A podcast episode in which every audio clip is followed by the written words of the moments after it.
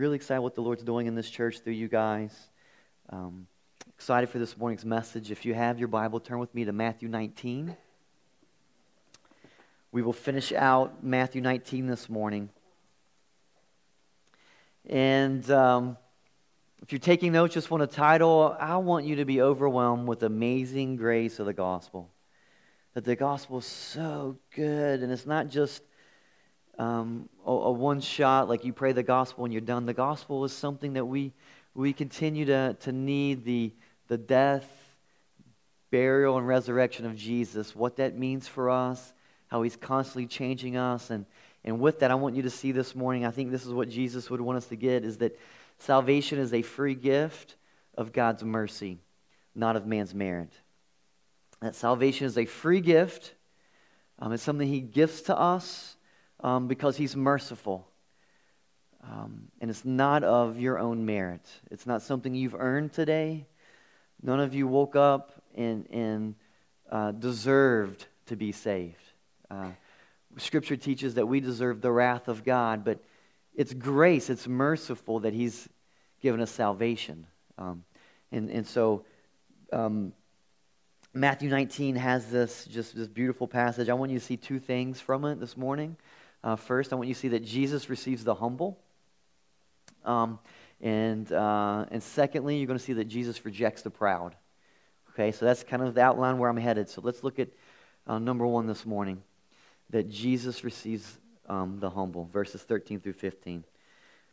Um, Heavenly Father, I just, just want to stop and, and just pray that you would speak through this time this morning, that, my goodness, that you would just be so gracious just to speak through um, me and my imperfections, um, that I would be able to feed your sheep this morning, that they would leave here just so encouraged by, by uh, this beautiful truth that, um, that salvation is a free gift from your mercy.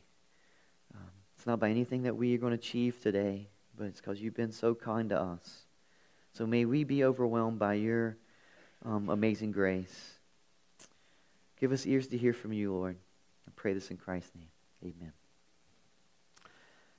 So Jesus receives the humble. I love this. Verses 13 through 15. Um, Jesus begins to talk about children. We see this little passage about children uh, back in chapter um, uh, 16 and, and, again in chapter 18. We see Jesus beginning to mention children. Um, and, and in, in, in 18, uh, we see something very similar to, to this in chapter 19. And so 13 through 15 says this Then children were brought to him that he might lay his hands on them and pray. The disciples rebuked the people. But Jesus said, Let the little children come to me, and do not hinder them, for to such belongs the kingdom of heaven and he laid his hands on them and went away. I, I love this. I love like the disciples were just confused. They, they, they didn't think that maybe like Jesus wanted to be bothered at this time by children. And Jesus like, no, no, this is who I this is who I want to spend my time with. I, I love this. And so Jesus here, he, he's receiving the humble. And that's going back into chapter 18 that, that the children were like the least of these, and he was receiving them. And here again, he's receiving the little children. He says, Do not hinder them. Back in 18 is when he said, you know, if you hinder a child, and then he was talking about spiritual children, that it'd be better to tie a millstone around your neck and throw you into the lake. And here he's talking about literal children. Um, don't hinder them from coming to me. Let, let the children come. And I think this is where we just need, as a church, to, to, to be mindful of children. We need to make much of children. This, this is our future. And so I think we need to put a lot of energy and effort into our children's ministry, Children are an important part of this church. Um, in Psalm uh, 127 um, says this it says, uh, Behold, children are a heritage from the Lord, the fruit of the womb of a, a reward. Like arrows in the hand of a warrior are the children of one's youth. I love that picture. That children, and, and Olivia and I, we have six children that and, and we homeschool, and we don't homeschool because we're afraid of the world, that it's such a bad place. We believe that we shouldn't parent on the defense. You know, let's, let's hold them all here and protect them from, you know, the evil world, we're, we're homeschooling out of offense. We want to prepare and equip them to send them out as arrows into the world. And so, um, man, children are amazing. They're amazing gifts from the Lord. And, um, and just want to encourage you parenting, it, it can be hard.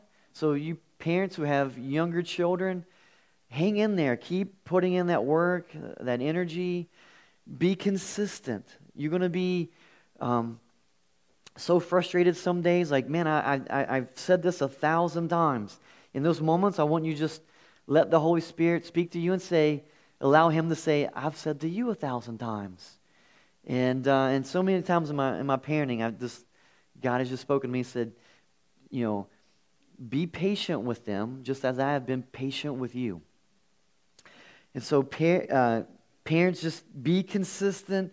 Let me just encourage you if you have younger children, hang in there. Those young years are hard.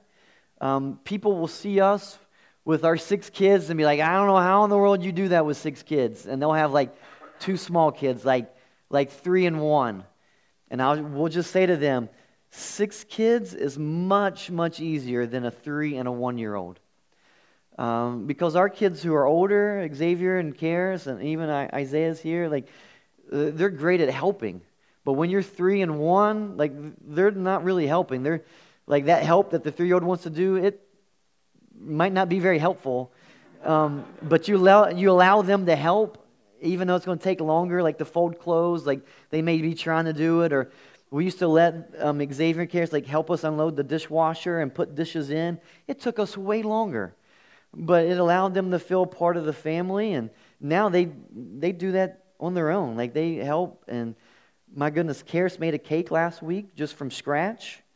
Um, she's nine, and so um, that's that's great. Like, but children are incredible. So I, um, we've got to be a church that reflects Jesus' view of children. Um, so many churches just don't, you know, they don't want to be bothered by children.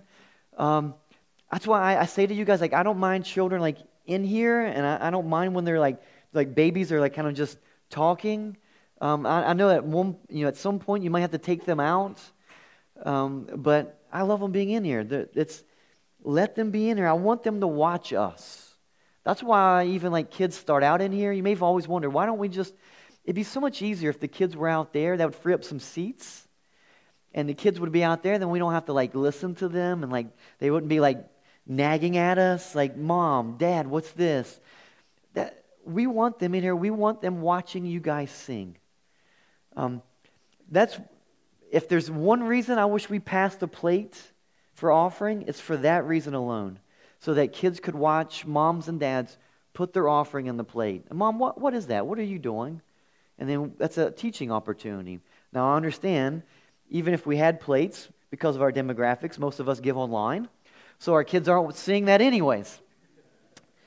Um, but we've got to let kids watch us. We've got to make much of children. We've got to let them come um, and experience the Lord. And I think that's that. I think for us, like children's ministry's got to be something we just focus on.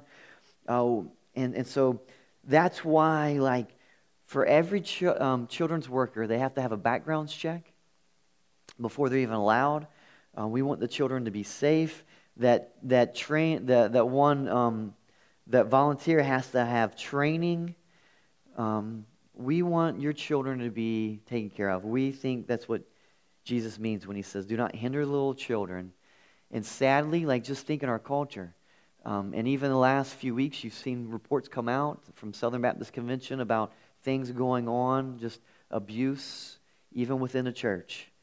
And um, even though the Southern Baptist Convention is different than the Catholic Church, um, where Catholic Church is more top down, um, Southern Baptist Convention is, is bottom up, being Baptist. And so, as Baptists, we, um, the convention doesn't tell us who to hire, um, but it's the church's responsibility. We, as a church, need to make sure that we are caring for the children, that, that, that our children are safe right now, and that parents aren't having to worry about who's in there with my child. Um, that we've done everything possible. And, and, and I get, like, we can't, and it's such a scary thing um, for those of you who, are, who have been trained and you watch those safety videos, I just, every time I watch those videos, I just weep because I know that there's no way we can 100% protect everything. We just can't. We've done everything we can. That's why every room has cameras. That's not only just for the kids' safety, that's for the volunteer safety. That way, no kid can blame you for something. Um, that there's cameras that, that are there as well for both volunteers and the children. We've got to make much of children. I'm excited. Um, in the spring, we're going to redo the kids' room. We ran out of money last year. And I hate, I think the kids' room should be the coolest room in the church. That when you come in the building, like kids would just want to run and be in there. And, uh, and they do run out, but that's because they don't want to hear me. Um, but I want them like wanting to be in that room. And so this year we have a new budget. So hopefully in the spring we're going to do some renovations and um, just we're going to add a third room out there as well. Uh, so I, I, just just think we need to make much of children here. And this is again, I think this is one of those passages where we as a church we have to stand up against abortion. That children matter. That we have to push back the darkness in, in that evil um, thinking that we can just kill a baby. Um, and, and, and not only with just abortion, but in West Virginia, there's about 7,000 kids in foster care. 7,000 kids just in this state. Um, about 1,200 of those have, will, will, will be adopted, um, but 7,000 foster kids. So, like, I want you to be praying about are you able, willing to be a foster parent? Are you able to adopt? Um, I know it's not for everyone, but man, I know it's for some of us that, that we're in a season where we can be praying about fostering um, and, and push back some of these numbers. Um, God cares about children. And here we see Jesus. The people that disciples thought Jesus wouldn't want, Jesus is saying, hey, we, we want them. I, I, want them. Let the children come to me. And so we need to make much of children. And we see here this picture that Jesus, come, uh, the children come just with out of humility. And Jesus receives those with humility. And this is a picture for all of us that, that children come to parents just humble. They're just, they just throw their hands up. They need help. And that's what a picture of salvation looks like. And, and so this is the picture of salvation in this passage is that it's not by your good deeds that you're saved. It's out of your humble heart where you throw your hands up to your Heavenly Father and you say, I, I can't do this on my own. I need your help. That's a picture of salvation. I'm walking away from how I used to live and I want to be adopted by you. You're my new father. And so, Jesus receives the humble. Secondly, Jesus rejects the proud. Here's the story about the rich young man, this rich young ruler. And this is what's crazy is like the people that that the disciples would think Jesus would reject, he receives. And then here, here's this moral, rich man who the disciples think, oh, Jesus is going to receive him. And yet, to their surprise, he, he rejects the rich young ruler. Let's read this passage. Uh, and so, verse 16 says, And behold, a man came up to him, saying, Teacher, what good deed must I do to have eternal life? Let's just stop there and just make some, make some comments. He, he identifies Jesus as a teacher, uh, so he's, he's, he's respectful of Jesus. Um, he's not trying to trick him like the Pharisees and Sadducees would. But notice here he says, What, what good deed must I do? What good deed must I do to have eternal life? So this is a, you know, just a good works based theology. What do I do to be saved? And man, most people think this way. Every other religion in the world but Christianity operates this way. Islam, you have the five pillars of the faith um, that they do to hopefully at the end that their good would outweigh their bad and that Allah would receive them. So it's all about what you do. Mormonism, Jehovah's Witness, it's about what you do. Uh, sometimes, as Christians, we applaud, like Mormons and Jehovah's Witnesses, how active they are about sharing their faith. But that's part of how they're um, being pleasing to God. That I will do this and, and, and earn favor from God. we don't share our faith for that reason. We share our faith because we love them. We know that God loves them, and God wants us to, to tell them about Him. It doesn't add anything to our salvation. Um, and so here, just this guy thinks like most of the world. What do I need to do to be saved? So Jesus plays along with this. Verse 17. And he said to, he said to him, Why do you ask me what is good? There's only one who is good. If you would enter life, keep the commandments. So it seems like Jesus is telling him that if you just keep the commandments, then, then you'll be saved. And so this seems like Jesus is preaching a works based theology. It's not what he's doing at all. You'll see in a minute. He's just getting at this guy's heart, what he loves, what he treasures. And so, verse 18, the guy responds back, in this dialogue. He says to him, Well, which ones? And I, and I love that. Like, we want to do just the basics. Like, Jesus says, keep the commandments. And this guy's like, well, well which ones? There's surely got to be some that are more important than the others.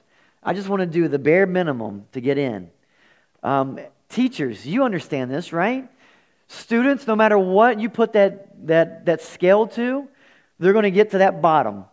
And, and, and I learned this when I went to seminary. So, like, college is mainly like that, you know, 90, 80, 70, 60. When you go to, to grad work, at least in seminary, that, that bumps back up to 95. I'm going, man, like, that's, that's, that's almost impossible. And they go, well, what we've learned is you're going to get to the bottom of whatever we, where we put it. And so we want you to be a, at least a 95 student. And so you'll probably put in that much work. And so that's just kind of how we are. And this guy saying, well, which, which ones do I need to keep? And so Jesus says, well, You shall not murder, you shall not commit adultery, you shall not steal, you shall not bear false witness, honor your father and mother, and uh, you shall love your neighbor as yourself. So those first ones are coming from the Ten Commandments. This last one, Jesus just throws in. Um, and then um, the young man, uh, he, he says, um, says to Jesus, I've kept all. I, all of these I have kept. What do I still lack? Um, and at this point, like we can look at the, this, this guy in two ways. One, he's an incredible, at least a moral man, right? Uh, like, we know that he's rich. And here, like this guy, he, he, he um, doesn't murder, um, he's faithful to his wife and doesn't take anybody else's wife. Uh, he doesn't steal things. He doesn't lie. He honors his parents. And he loves his neighbor as himself. Like, this is a guy that many churches, because of, of how he's living, he's very moral and, and, and, and he's rich. There's a lot of churches would make this guy a deacon. He'd be in leadership. Let me just, just meditate on this for a moment. Could you be lost and do these things? Could you be lost? Do you know lost people who don't murder, who don't commit adultery, who don't steal, who don't lie? They honor their family. And, you know, as much as we can measure this, they love their neighbor as themselves. I mean, I, I know there's, there's people that look like, you know, they, they, they live a pretty good life. But I think you can be lost and keep these. Now, on the other side of this, I'd go, the moment he says, you know, I have kept all these things, I would say, well, I think right there you just said your first lie, right? If we're honest. He says, I've never lied. And then the moment you say you've never lied, you've probably just committed your first lie. Because um, we've all lied in some way at some point in our lives. But this man seems like he's got it all together. And so Jesus says to him, because Jesus is playing with him, Jesus knows his heart, he knows what he's thinking. And so Jesus says to him, he says, he says, um, I lost my place. Um, verse 21 if, if you would be perfect, go, sell what you possess, and give to the poor, and you will have treasure in heaven. And come, follow me. So here Jesus switches a little bit. Uh, and, and, so what Jesus is doing, Jesus is getting at this man's heart. See, this man, he just, he, he, he cared about his stuff, his, his possessions, his materials. And Jesus is saying, hey, all my other disciples, they've, they've left everything. They've surrendered it all. They've humbled themselves. and they're following me. Do likewise. And um, and this man, like you, you'll see that he has this great love, and he has this great love um, for his possessions. And um, 1 Timothy 6.10 says this. Look at this verse. For the love of money is a root of all kinds of evil. Um, it is through this craving that some have wandered away from the faith and pierced themselves with many pangs. And so, you cannot have two masters. And, and, and Jesus knows that this man is a slave to his treasure, to his possessions. Um, Matthew 16, just a few weeks ago, this is what Jesus said to, to his disciples. Matthew 16. Then Jesus told his disciples, If anyone would come after me, let him deny himself and take up his cross and follow me. Whoever would save his life would lose it, but whoever loses his life for my sake will find it. For what will it profit a man if he gains the whole world and forfeits his soul? Or what shall a man give in return for a soul? And so here, here's this man. Um, he's looking at all of his possessions. And Jesus says to him, He says, Hey, you give up everything that you have. And, you see this back in verse uh, 21. He says, You give up all that you have and you will have treasure in heaven. Come and follow me. So here's this offer from Jesus for treasure in heaven. And this man has many possessions. He's rich, and he's looking at both. And he just can't see how this over here, what Jesus is offering, is better than what he has right now in his hands. And so many of us, we like we live here. We live right here. And this man has a hard time trusting.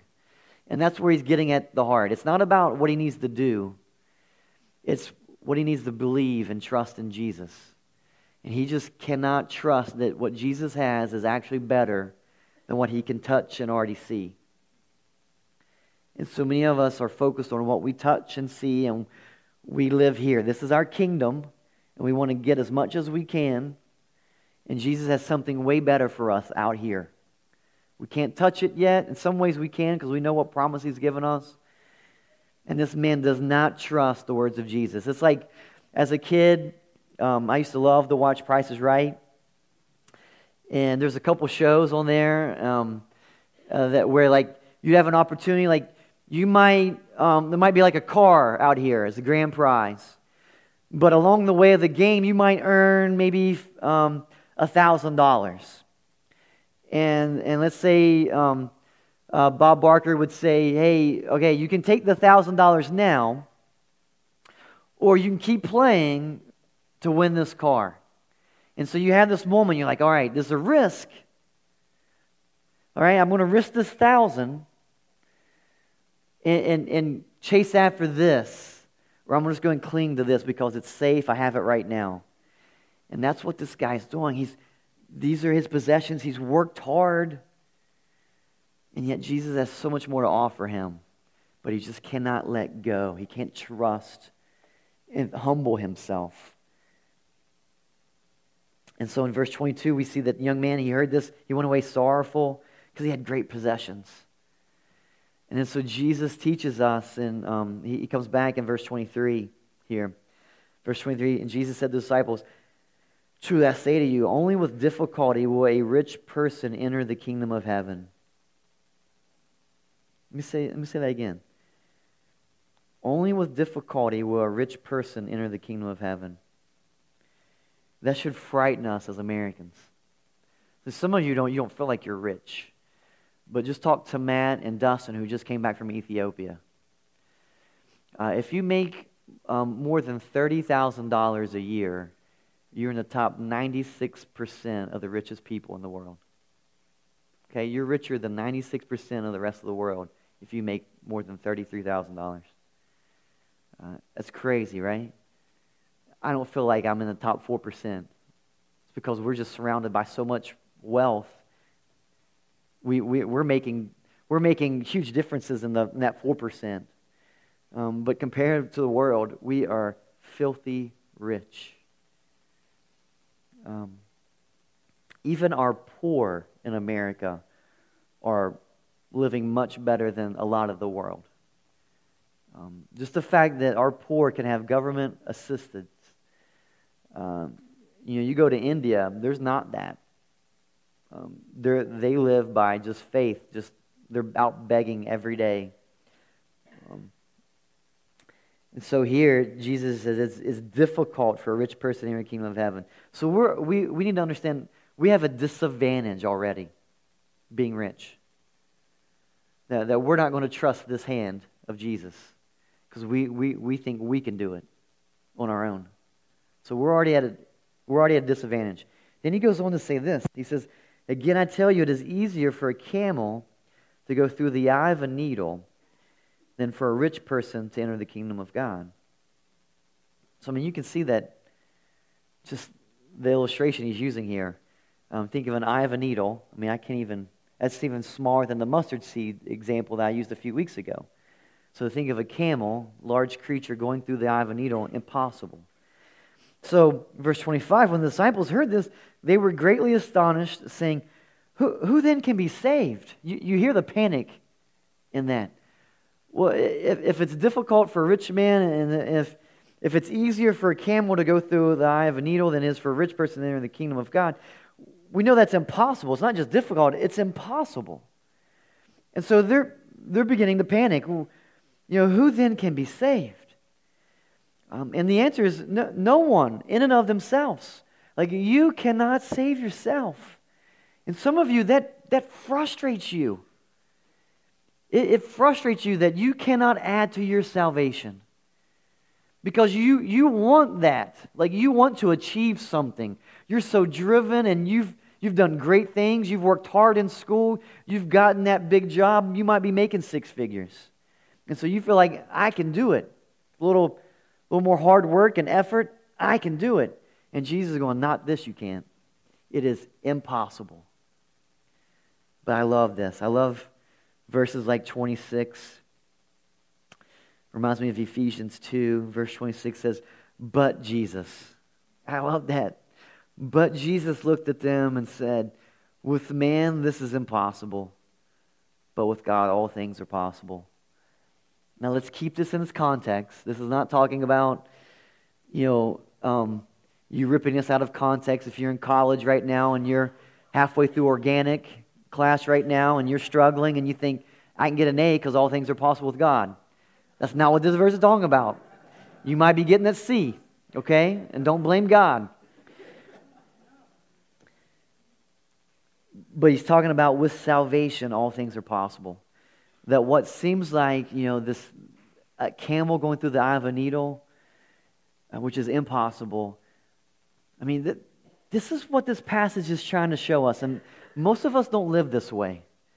This is what, this is what Scripture is teaching us. This is all throughout the Bible. Just as it would be impossible for, or, or the likelihood of a camel going through the eye of a needle the same likelihood as any one of us standing before God and God looking at our lives and being able to enter into heaven. That, that's, what, that's what he's trying to teach us here. That, that you have just as much chance getting into heaven on your own merit as a camel would going through the eye of a needle. Like zero chance. You should feel overwhelmed hopeless, helpless, worthless, woe is me. But then Jesus offers us so much hope here that with man this is impossible, but with God all things are possible. Why? Because God receives the humble. He, he, he loves to go against the odds. And so, you know, impossible. And God says, it's not impossible with me. Verse 27 Then, then Peter said in reply, He said, um, See, we have left everything and followed you. What then will we have? And so Peter's, I think he's just asking a good question. We, we've done what you've asked. We just want to make sure um, that, that, that we haven't forgotten to do anything. Um, will, will, we be in heaven? And I think we're all, we've all asked that question. How do we know? Are we secure? Jesus said to them, Truly I say to you, in the new world, when the Son of Man will sit on his glorious throne. You have followed me. Um, you who have followed me will also sit on 12 thrones, judging the 12 tribes of Israel. And everyone who has left houses or brothers or sisters or father or mother or children or lands for my sake will receive um, a hundredfold and will in, inherit eternal life. Uh, Jordan, if you'll go back to that, that number one of this point. Jesus receives the humble. It's where we've been. And then in 27, 28, you see that, that they will be rewarded. Um, if you look back in verse 29, in 29, you see that everyone who has left, so basically surrendered everything, and said, said Jesus, I'm just going to trust you. They're going to be rewarded. It says a hundredfold and will enter eternal life. I, I, you know, this whole idea of when the Son of Man comes, sits on his throne, um, you have followed me, you'll sit on 12 thrones, judging 12 tribes of Israel, and then you're going to receive a hundredfold, inherit eternal life. A lot of this, like, we're not going to fully know what this means. Um, is he talking about the 12 disciples? Are they somehow judging um, ruling in heaven. We, there's a number of other verses in the New Testament that talk about you as believers, as followers of Christ, you will be ruling in heaven in some way. I don't know what that means. I'm not there yet. And Scripture isn't explicitly clear. Um, so I don't think it's exclusively just talking about these disciples, because we know that at least one of these disciples here in a few weeks um, does not keep following Jesus, right? We know that Judas here is, he's one of these 12, but I'm pretty sure he's not one of these 12 that he's talking about in this passage. So I don't know what's fully going on. I know that we'll have responsibilities in heaven. Um, and then, then I just want you to see that you're going to receive a hundredfold. Um, that all of, all of us who have, you might feel like you've left things. And some of you, you've left families. Like your family does not like what you are doing right now. Um, that they don't like God. And, and in some way, that that relationship with you and your family is different now because you're following Jesus. So you've kind of left family. Some of you, you've left maybe careers. Maybe you're headed down this path where of worldly gain, and you said, Man, I just, I know that's not going to be satisfying and pleasing to the Lord, and you've surrendered a lot of that, and you've made some sacrifices financially. Um, could be um, moms who have, you, you could be working um, making big money and you stayed home, you just want to focus on kids. Um, like, like all, all of you, you, you've all made some kind of sacrifices um, somewhere along the way. Jesus is saying, you're going to get repaid more than you'll ever even imagine. Um, like, I think about you guys, like, to be such a young church, this is a very giving church. We've never really been, like, so many churches I know, I have pastor friends who they are just stressed out all the time with the budget.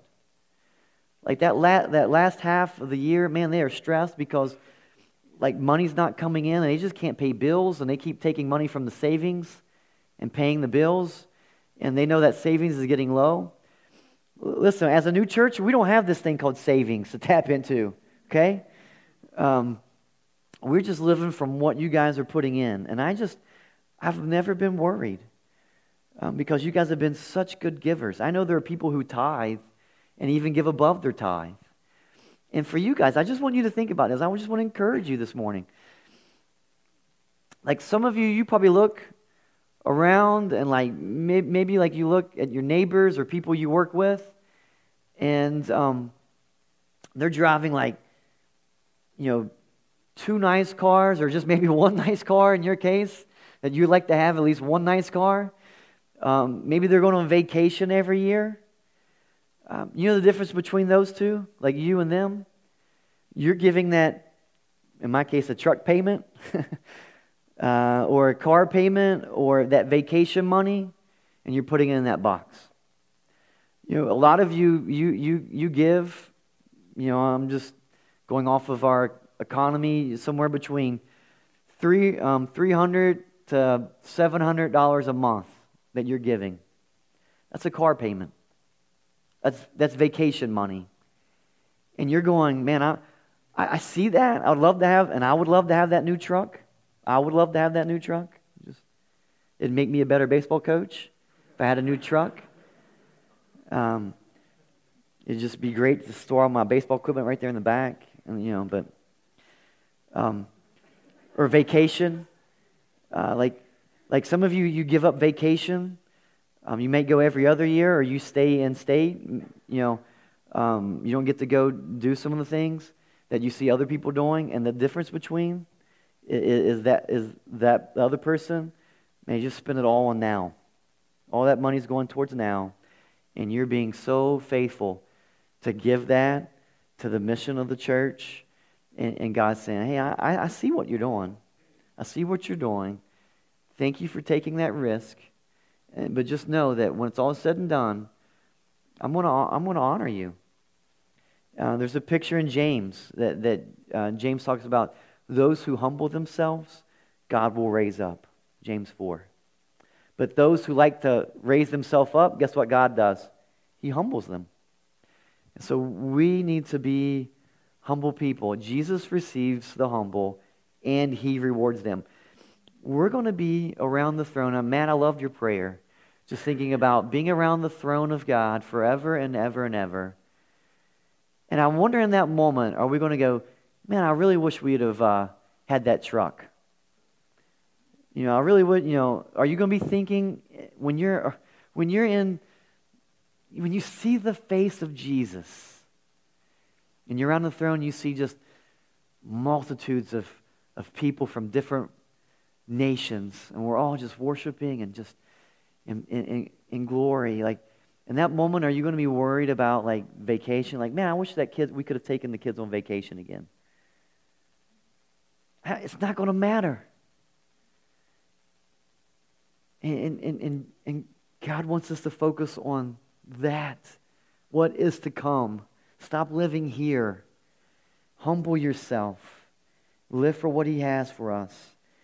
And you will, you will inherit eternal life. Not might, but you will. Those who have surrendered, and that means like you've given up your way and, and you're trusting in His way.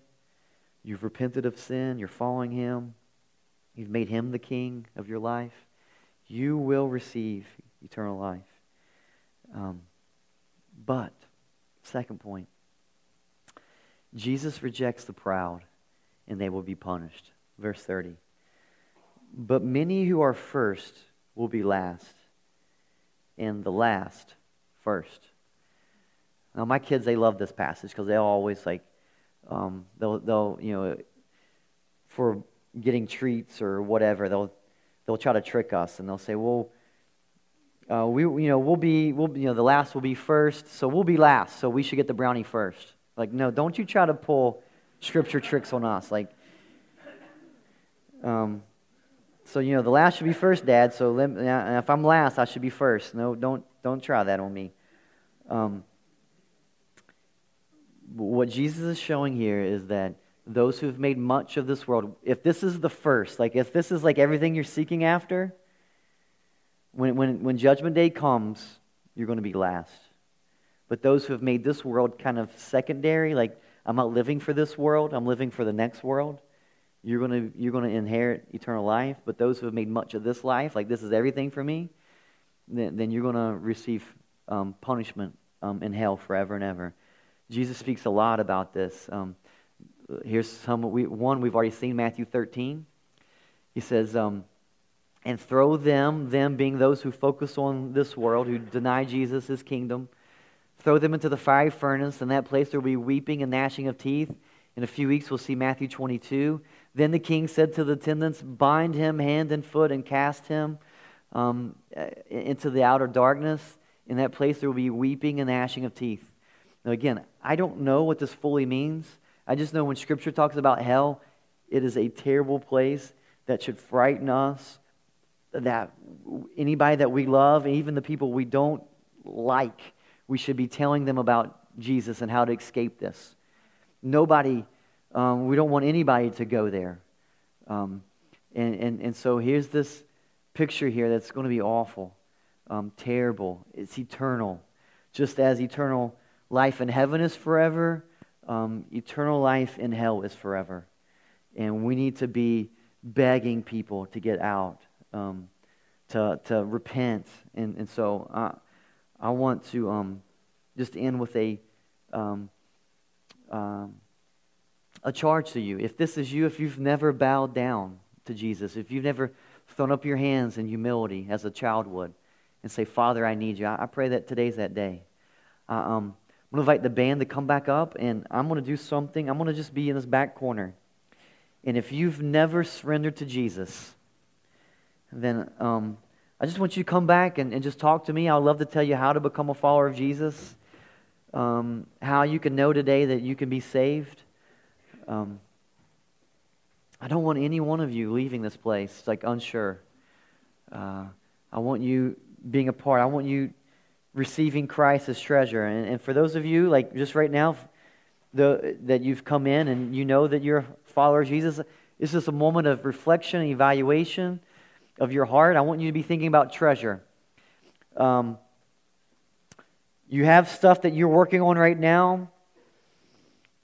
Um, maybe you're seeking after. I just want you to think about this world and, and your treasures here that you possess and, and Jesus. Is Jesus better? Are you willing to give it all up and just surrender it all and chase after Jesus? Um, you know, Jesus doesn't call the, um, everyone to leave your possessions like he does with this rich man. This rich man, he says, leave, leave everything, come follow me. He doesn't say that to everyone. Why not? Well, it's because that's what this man needed to hear. That's, that's what, that was his Lord. That was his, his everything. And so for some of you, that might be your Lord. It might be materials and money and everything. For others, it's, going to, it's not that. Like you struggle more with like approval of others. And, and so that's what you need to leave behind. But I want you just, whatever like you think about a lot, that, that's kind of what you worship. Um, and, and so is it approval of others? Is it, is it materials? Um, is it security? You know, what, what is that thing that you treasure. Jesus is so much greater. So, um, this first song, I just want you just kind of sit. Think of like, even like when we take the, of the Lord's Supper, how we just spend some time just reflecting. Just want you to spend the first part of this song just reflecting um, on your heart. Like, just stay seated and just meditate on, um, you know, where am I right now? Where, what is my treasure? Um, am I humbling myself, surrendering everything? Uh, to Jesus. And then, if any of you want to talk, and I would love to tell you about how to become a follower of Christ, just come find me in the back.